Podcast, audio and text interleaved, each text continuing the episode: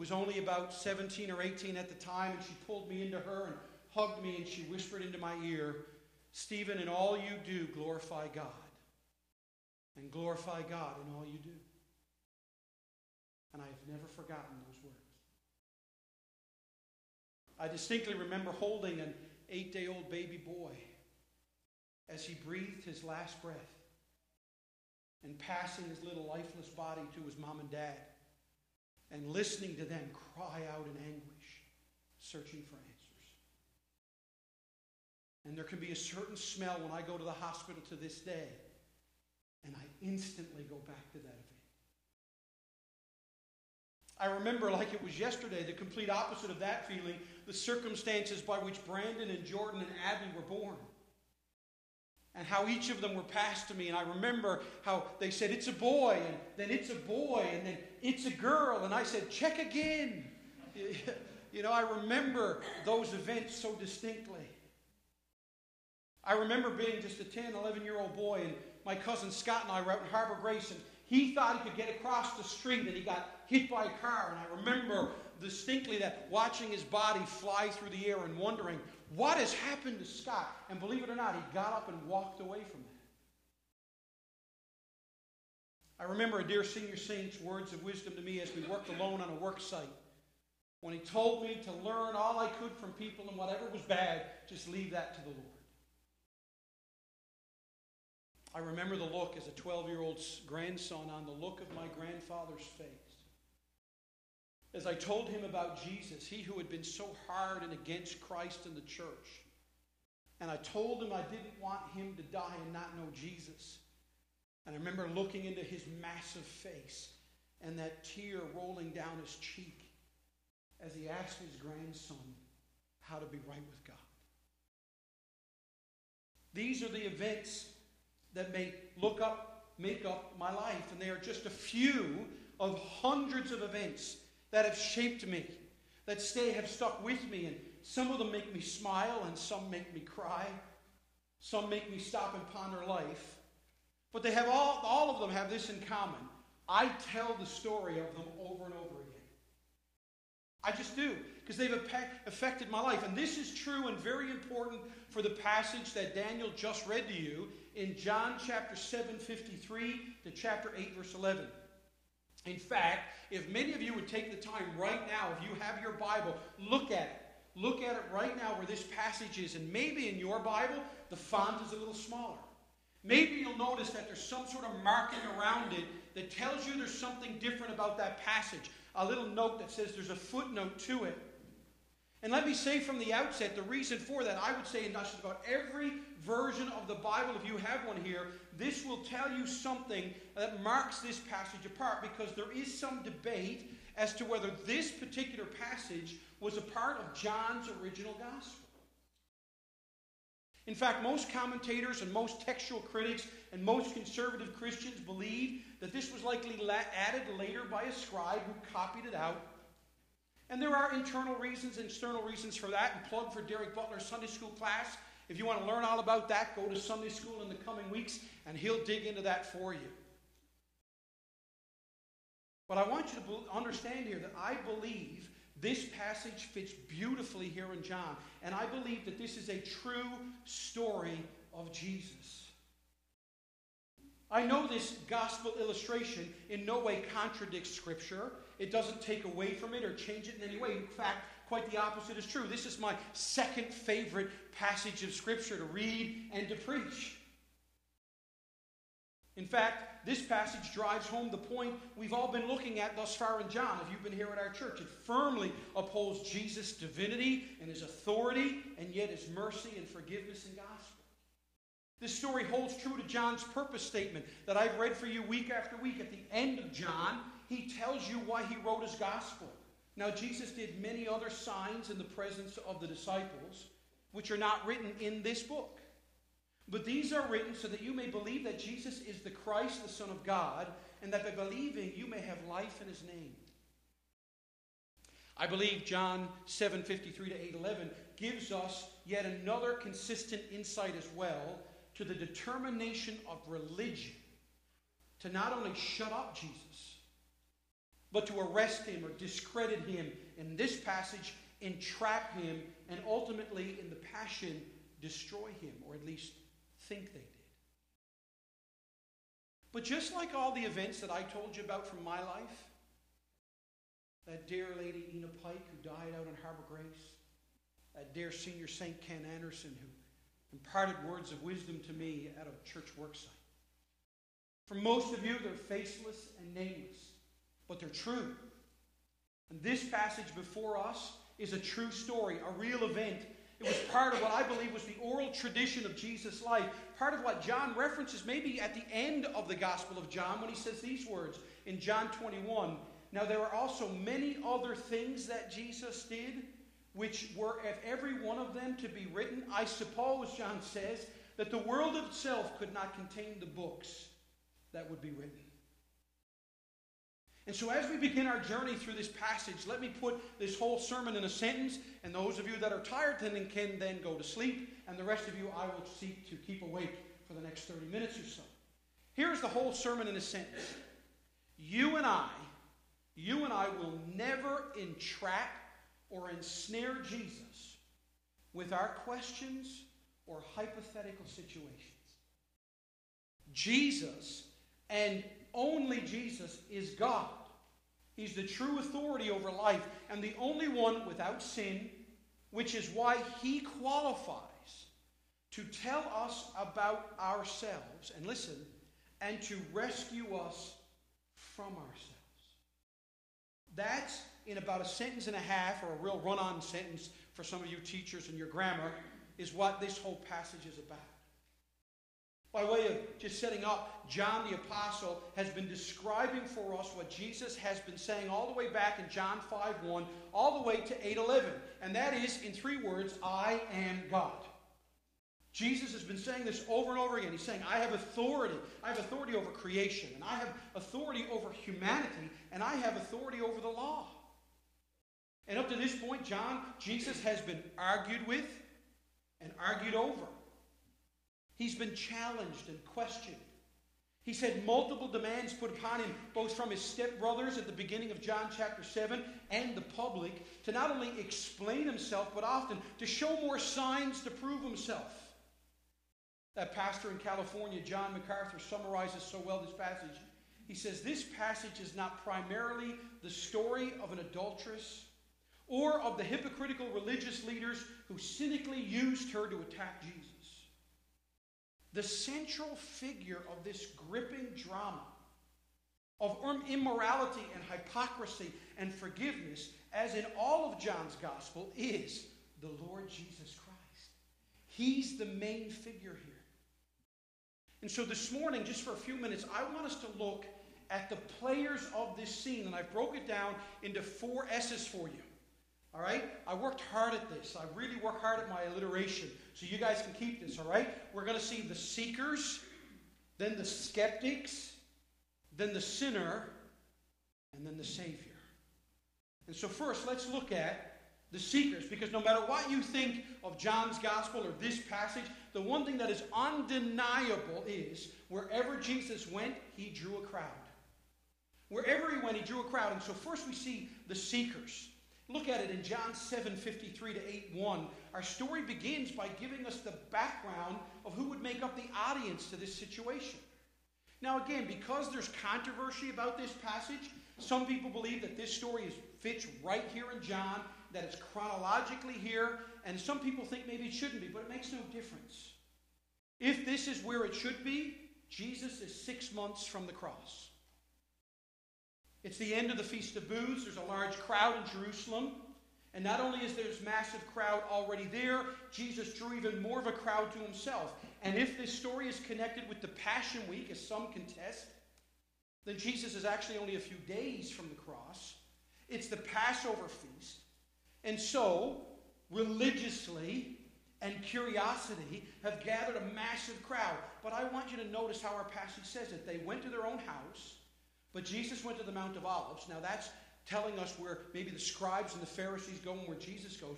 Early in the morning, early in the morning, he came to the temple, and all the people came to him, and he sat down and taught them.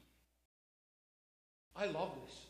That's why I want one of my favorite passages of the Bible. Because the Pharisees have gone home. If you look back just at the end of chapter 7, they have failed in their attempts to arrest Jesus. They've been challenged by Nicodemus, one of their own. Maybe the crowds have gone back to their booths or they're starting to tear down. Maybe they've gone back to their family homes and friends. Maybe some of them are in hostels or even hotels, but not Jesus. Jesus went to the Mount of Olives. We're not told if he went to a home. Maybe he did, maybe he didn't. I think he likely went up into the Mount of Olives like many times in the Gospels of Matthew, Mark, and Luke, and he went up there alone and he prayed all night long for you and for me. He prayed for us, and he had done it before. And remember when Jesus was asked once before about where he goes, and he says, The foxes have holes and the birds have nests, but the Son of Man has nowhere to lay his head. And so here was Jesus up on the Mount of Olives, but early in the morning he comes back and he's been rejuvenated in some way and he sits down and he teaches the people because he was about his father's business. He was doing that back when he was 12 years old and he's still doing it now at 33. But watch as he comes that next day, comes back to the temple. Now don't miss this. This is where the opposition is. This is where the attacks have been happening. This is where the insults have been hurled. This is where the danger of arrest is. There's the press of the crowd, the risk of a mob mentality. But John tells us that Jesus, the one who speaks with authority, the one whom the police, temple police had just said, no one ever spoke like this. I love this. He sits down and he teaches the people. Well, friends and family, here in September, I want you to know Jesus is gentle and approachable. He's meek and he's mild. But he's truthful. And he's honest. He's authoritative. And he's strong. And whether it's Matthew or Mark or Luke or John, all four of those gospel writers tell us that Jesus drew crowds. Have you ever thought about it? Moms brought their kids to him in Matthew, and he blessed them. The sick waited in line to see him. Friends cut open rooftops and lowered down their friends who were paralyzed so Jesus could see them. One dear lady who was overwhelmed by the crowd and too embarrassed to speak with him just clung to the hem of his garment. Zacchaeus, that wee little man, climbed a tree just so he could see him. A blind man on the road to Bartimaeus uh, yelled out for him. Whether it was tens of people or hundreds or thousands or tens of thousands, they all followed him. And on that day in the temple, they gathered and they were a series of seekers and questioners. Maybe they doubted and they wondered. They were the searchers. But my, how the scene would change. I can bet you that the seekers never saw, thought that they would go into the temple see what they were about to see unfold before them. Well, they might have anticipated an argument, maybe even a challenge or even a threat, but today, entrapment was on the agenda. And if you'll notice what these religious leaders had just said about the common man, look back in chapter 7, 45 down to 48. They said that the people of Israel were just common, they were accursed. They had a very low view of them. And so this attempted entrapment would come at the public humiliation of a nameless and faceless woman. And so we move from the seekers, and now we move to the skeptics.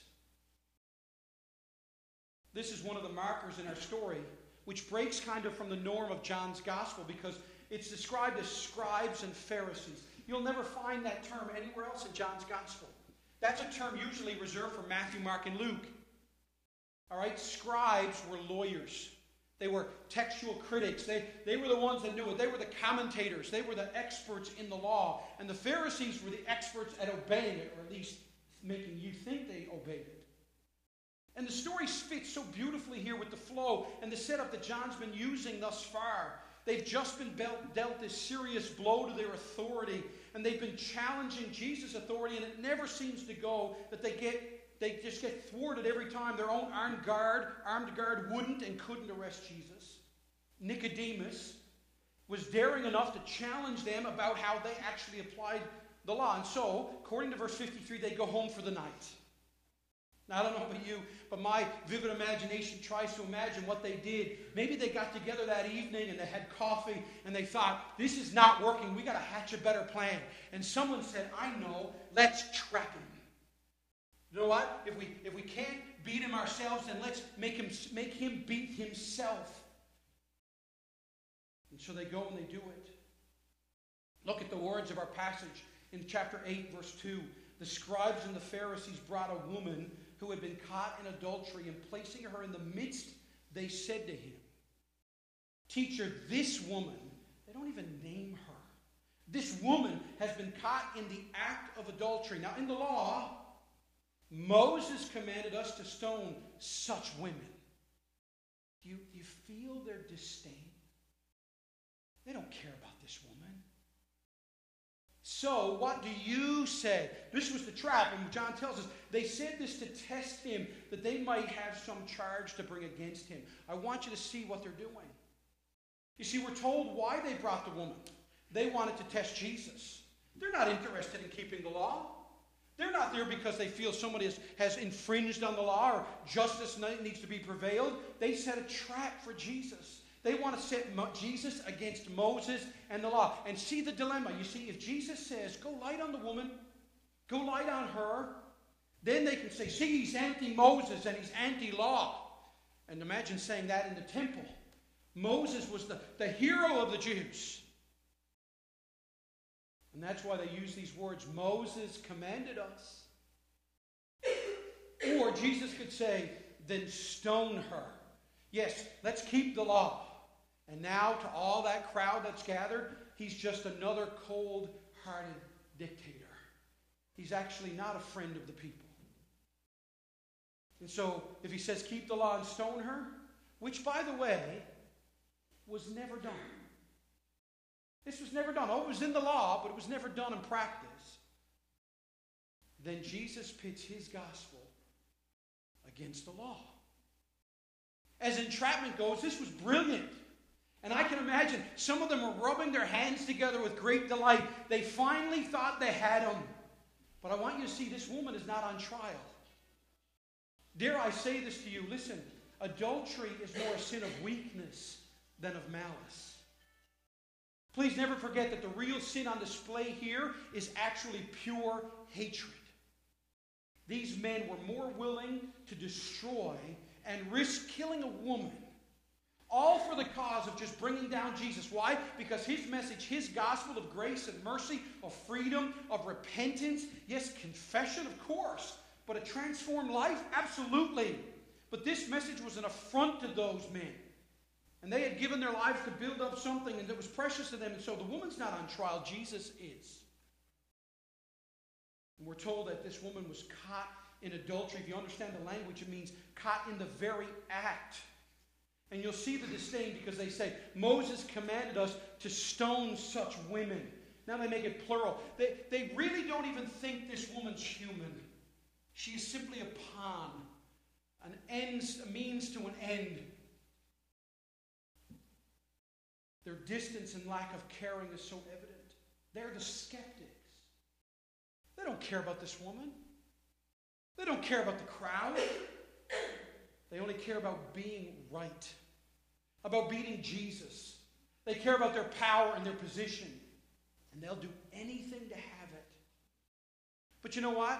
If you read between the lines and you do a bit of study on this and you actually call their bluff, you'll notice they weren't actually completely forthright or truthful about the law of Moses. You see, the law they refer to can be found in both Leviticus 20 and Deuteronomy 22. In Leviticus 20, verse 10, it says, If a man commits adultery with the wife of his neighbor, both the adulterer and the adulteress shall surely be put to death. Uh, two people. Notice, secondly, in Deuteronomy 22, if a man is found lying with the wife of another man, both of them shall die. The man who lay with the woman and the woman. So you shall purge evil from Israel. But that's not the rest of the story. If you keep reading in Deuteronomy in verses 23 and 24, the stoning was for the guilt of the pair.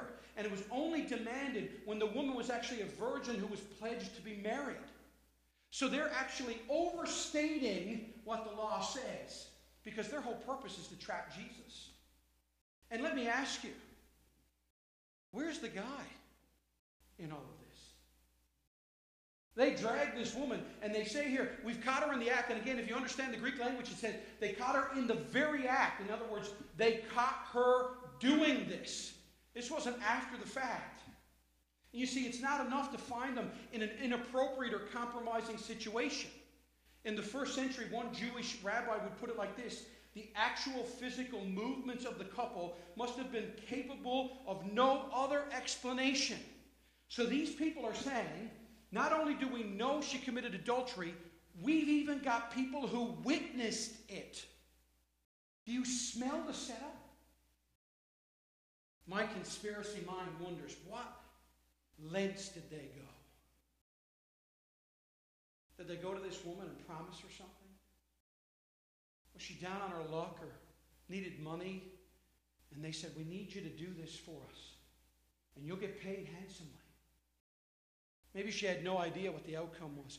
Did they actually pick one of their own, a scribe or a Pharisee, to woo this woman into adultery?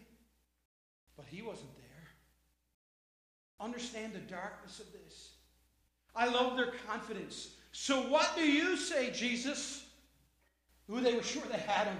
See, the commotion had been made in the temple area. The women is thrown there before him. The crowd is silent, maybe watching, leaning in. The weird silence must have been deafening. But before we move to Jesus, look and consider the sinner.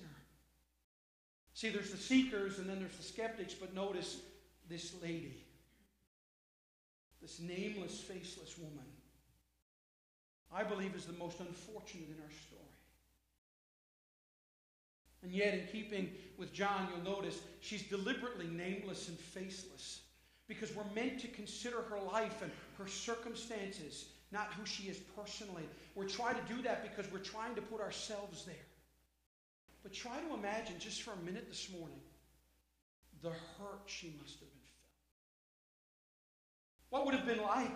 The fear and the embarrassment, the shame. They took her and they threw her. If it was in the very act, did they ever let her cover herself was she partially nude and naked, maybe with nothing more than a sheet to try and keep herself covered? Did they drag her and throw her before Jesus? And so she's dusty and, and, and, and, and, and violated and she's scared and maybe she's looking around and there are familiar faces in this crowd. Maybe her mother or father are there or siblings or cousins. Maybe there's an aunt or an uncle or a neighbor and now she's been outed before everybody and maybe there are tears are streaming down her face and she quivers and her lip shakes and because of all the dust that she's been just lobbed out there is nothing more than meat before an angry crowd. And maybe there's tear stains and little, little traces of water go down her cheeks. And she's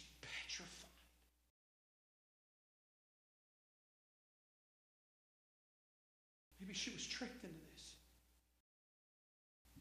All for the evil purposes of some men who needed to be right. They treated the law and this woman as nothing more than a weapon. I don't know about you, but my heart breaks at the callousness of religion gone bad. Is it any wonder that so many women don't feel safe in church? When so often they are degraded and objectified and made to feel less than. Oh, I want you to see this. They wanted Jesus either to enforce a law they themselves didn't do or contradict the letter of the law so they could simply say, aha. And do you realize the risk? They were willing to let him say, stone her and watch her die. I wonder at what moment she figured out this is bad. I could die today. Surely she thought, my life will never be the same. You know what that's like in our viral video, social media world. Moment where you do a little Instagram photo. Oh, for you young student girls and young ladies in high school. Don't get trapped into taking that picture and posting it. Before you know it, in an instant. Your life's never the same. This woman probably felt like, I'm never getting through this. If I survive, how do I go home? If I survive, where do I turn?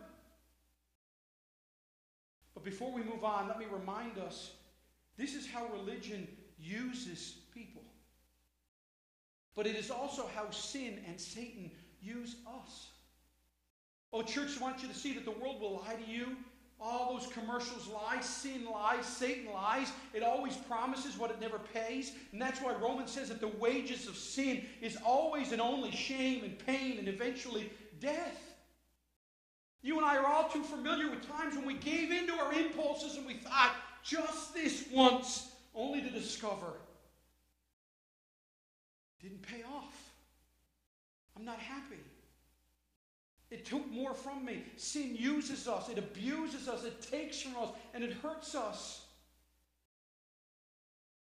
Judas found this out when, for the price of a slave, he sold out Jesus. And was too afraid and ashamed and took his own life. Samson found this out when he indulged his impulses. Solomon found it out. So did Matthew, the tax collector, and Zacchaeus. But as we're about to see, Jesus actually is the friend of sinners. And so, ladies and gentlemen, allow me to introduce to you the Savior. There's the searchers, and there's the skeptics and there's the sinner. See, Jesus is amazingly silent in this passage. Well, as it relates to words. You see, in this passage, his action speaks volume. And maybe even more controversial than this passage itself is what's in this, because twice in our passage it says that Jesus stooped down and wrote. And the first time he wrote in the ground, and then he stooped down again and began to write. And I will tell you that volumes and volumes and volumes of paper and oodles and oodles of ink have been used up as men and women have tried to figure out what did Jesus write? People wonder if it's a verse out of Jeremiah. Did he name the sins of all those men? Or did he start to name all of their uh, mistresses? Or what? And I'm telling you, it's fascinating, great uh, Indiana Jones conspiracy theory stuff. But I want to tell you, it's not what he wrote, it's what he did. Think this with me. Because Jesus has been challenged over and over in John as if he's God. And they come to him and they say, Moses commanded us. And here's the law. And did you notice that the only time in John, outside of the next chapter in chapter 9, when he heals a blind man born blind, Jesus stoops down and with his finger writes in the earth. Do you know who else came down and met a man and with his finger wrote the law of God? God in Exodus.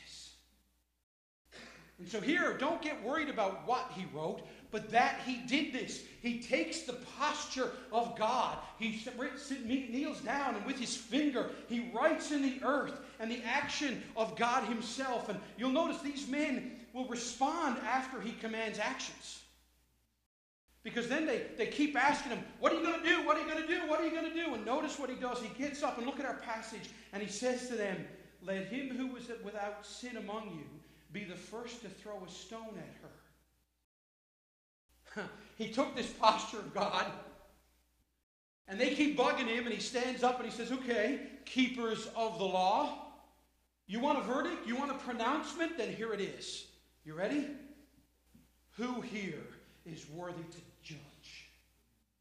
Who here has authority to judge? In this statement in our passage, it's not a request. He's not saying, Who amongst you? He's, he's actually making a command. It's a forceful command. You who are without sin. Literally, the one who is without sin, who is perfect and perfectly qualified to pronounce judgment. And then he kneels down and starts to write again in the posture of God.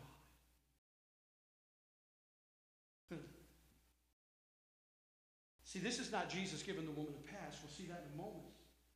This is Jesus showing us that only He can deal with sin authoritatively and yet with mercy and grace.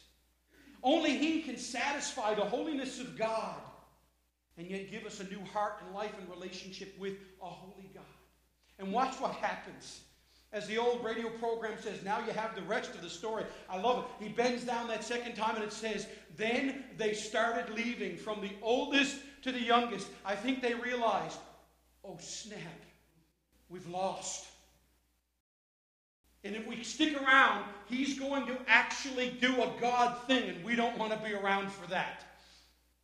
And as all this crowd is silently gobsmacked watching this, and this woman who is terrified and ashamed and embarrassed, God looks at them, and I love it defeat and conviction set in on this mob. And they realize what the crowd has been saying, and the temple guard has meant this is God. And they didn't want to be in his presence anymore. The old Presbyterian minister James Montgomery Boice put it so beautifully. Obviously, there was something in the gaze of the Lord Jesus Christ, or in the tone of his voice, or simply in the power of his presence that got through to these men, unrepentant as they were, and it left them powerless. You think of the efforts they had gone through to hatch this plan. Think of the plotting, yet they were destroyed in a moment when they were confronted by the God who masters circumstances. you see, this story gives us four beautiful things to see in Jesus. Do you see his humility, his trinity, his authority, and his gospel? But to see these qualities even further, let's go back to the sinner. Because Jesus only asks one question in this whole illustration of the gospel. Everybody's left except a, a starstruck crowd who can't move. They're paralyzed by this thing. I don't know if you've ever been there where you've seen something, you're just paralyzed. You know maybe you should look away, you know maybe you shouldn't listen, but you can't help yourself. And Jesus says, Woman, notice that. He doesn't call her by her name, he addresses her as one of his creation. Where are they? Has no one condemned you? Why? Why would he say this? Because his actions speak of his godness, his authority. He's just declared he's better and over Moses. His holiness and his being the judge of sin. Yet in this question, I want you to see that Jesus is also helping this dear lady. He's telling her, look, this I am the one you should be concerned about. I'm the one you should look to for clarity on life. I'm the one who has authority over you, and I'm the one who set the standards of life. And in doing all of this, Jesus also shows this dear sinner I am the one who can judge sin, but I am the one who will pay for it. Hence why he says, Neither do I condemn you. Going from now on, sin And how does he do it? How does he satisfy the holiness of God and yet be the friend of sinners? In two words, the cross. It's where mercy and justice collide. It's where Jesus would die for the sins of people such as this woman. You see, Jesus didn't come into the world to take this woman's adulterous shame for nothing. He put away her sin and said, Neither do I condemn you. And he speaks forgiveness to us not because we are not guilty, and certainly not because God winks at our sin. Jesus is not only unconcerned with justice, far from it, but in the work of his life and death. Yet, watch this. He says, Go and sin no more. Listen to me, folks. We are forgiven in order that we might become holy. Don't reverse it. Jesus does not say, Leave your life of sin, and then I will think about forgiving you. Were that the case, he might as well just condemn her. No, he forgives us on the basis of his saving work. Listen to Paul in Titus 3. He saved us, notice, not because of works done by us in righteousness, but according to his own mercy. Therefore, it's Jesus declares, you're not condemned, you will not be charged, he will, he will send away this accuser away by lifting up his nail pierced hands. That's why Paul said, Who is to condemn? Christ Jesus is the one who died. More than that, who was raised, who was at the right hand of God, who indeed is interceding for us. Oh, that you would know what it is to be forgiven of God and go live like it today and this week. The scribes and the Pharisees wanted to trap Jesus. They wanted to entrap him. They wanted to expose that he is no Moses. but the whole time, Jesus said, No, in fact, I'm better than Moses. In fact, you want to know what? I'm the new Adam. I'm not only better than Moses, I'm before him and I'm over him. And he bends down and takes that posture of God where Moses couldn't even look at the glory of God passing by. And he had to be sheltered in the cleft of the rock. And when the back end of the glory, the Shekinah glory of God went by, it caused Moses to become a nightlight and he glowed in the dark for weeks. This is what it means to come into the presence of God.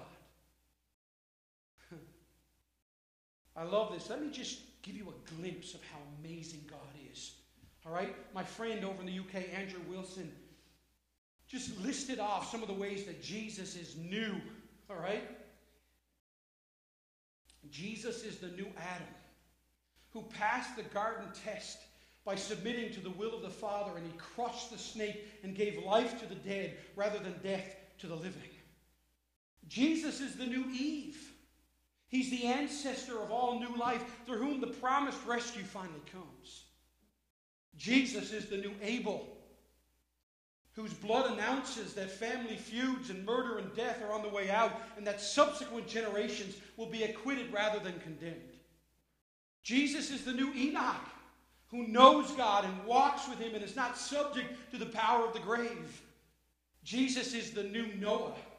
He finds favor in the eyes of the Lord, and whom, whom humans are rescued from the judgment they deserve. And Jesus is the new Abraham, who trusts God and leaves his homeland to start a new nation and ends up inheriting the world with his galaxy of descendants. Jesus is the new Isaac, the miraculous child offered as a sacrifice out of obedience to God and rescued from death when all seemed lost. Jesus is the new Jacob who saw heavens opened and received the promises. He wrestled with God and commissioned 12 guys to go bless the nations. Jesus is the lion of Judah, praised by his brothers and victorious over his enemies, to whom the whole world brings tribute and obedience. And Jesus is the new Joseph, the beloved son who was sold for the price of a slave, abandoned and left for dead, but remained faithful and then gets lifted up to the right hand of God the Father. And that, my friends, is just him in the book of Genesis. That's how amazing he is. And so, my question for us all this morning is this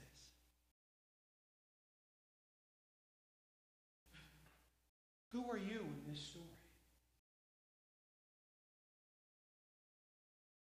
Are you the searcher? Just part of the crowd? Checking it out, but not actually involved?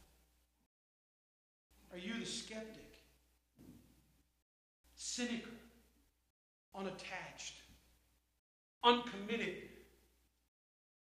only around if it seems good for you?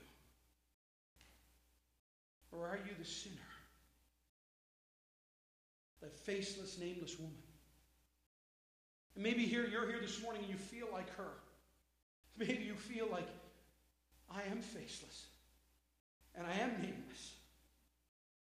Maybe you're disgraced by your sin, or you're tired and weary of the rat race that is life, and wearied by guilt and fearful of the holy God. Then look upon Jesus Christ and see your Savior. He died for you. And now he says to all who will receive him in humble faith, Neither do I condemn you. Go and from now on sin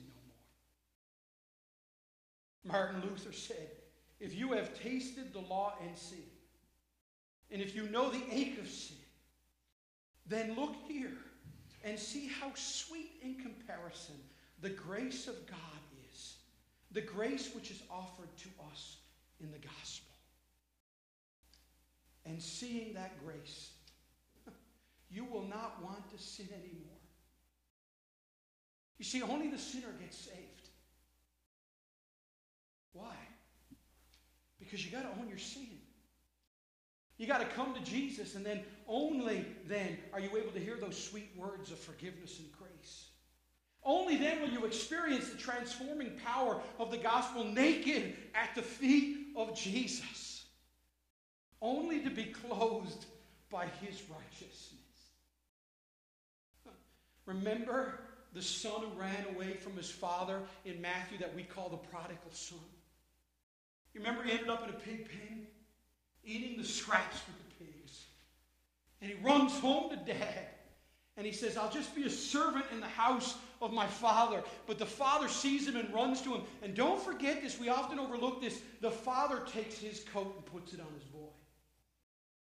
See, the father clothes his son.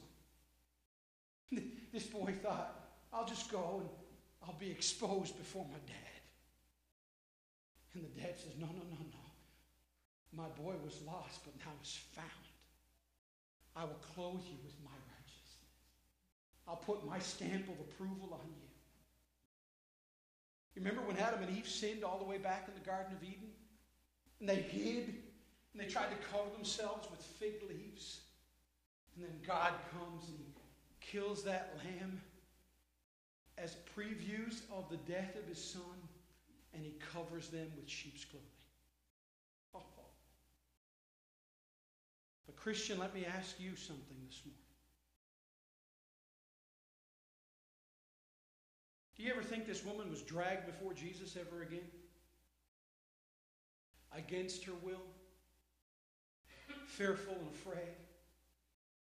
I think this woman ran to Jesus every day after this one. Never afraid. Never ashamed. She could go to Jesus all the time.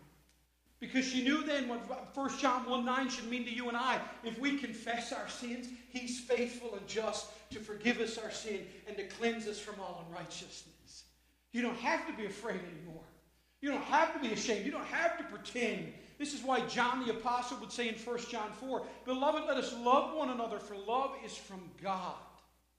And whoever loves has been born of God and knows God. Anyone who does not love does not know God. Why? Because God is love. In this, the love of God was made manifest among us, that God sent his only Son into the world so that we might live through him. In this is love. Not that we have loved God, but that he loved us and sent his Son to be the propitiation. That means the replacement, the price payer for our sins. So you know what, folks? I'm going to tell you right now. I come, I view church as like sinners anonymous. I, I come and every every week I want to come and go, hey, I, I'm Steve, and it's been two seconds since I sinned, and I'm not afraid. I struggle. But I've, I've been clothed by Jesus. He's looked at me and said, I don't condemn you. Christians, stop acting like you got to somehow keep your salvation. And just start being children of God. Could there be more amazing grace? No, this is amazing grace. Thus ends the lesson from God's Word. Let's pray. Father God, I thank you for the power of your Word. Lord, I pray that you will be patient and long suffering with me and my friends and family will be. I've been a little bit more emotional than I normally would be, and Father, sometimes Satan whispers in my ear. But Lord, I love you. And I know you love me and you love the people that are here. And if there are people here and they're searching, oh, may they move to the point where they just want to be open and exposed before God so they can know freedom. Lord, if perhaps there's even a skeptic here, would they be both warned and invited? Well, scribes and Pharisees went away unforgiven. But I believe the Holy Spirit of God is here this morning inviting people to respond to Jesus. And oh, that every one of us would know the posture of a sinner, naked at the feet of Jesus, only to be told that Jesus will pay for our sin. Help us to meet the Savior. An amazing grace. In Jesus' name, and all God's people say,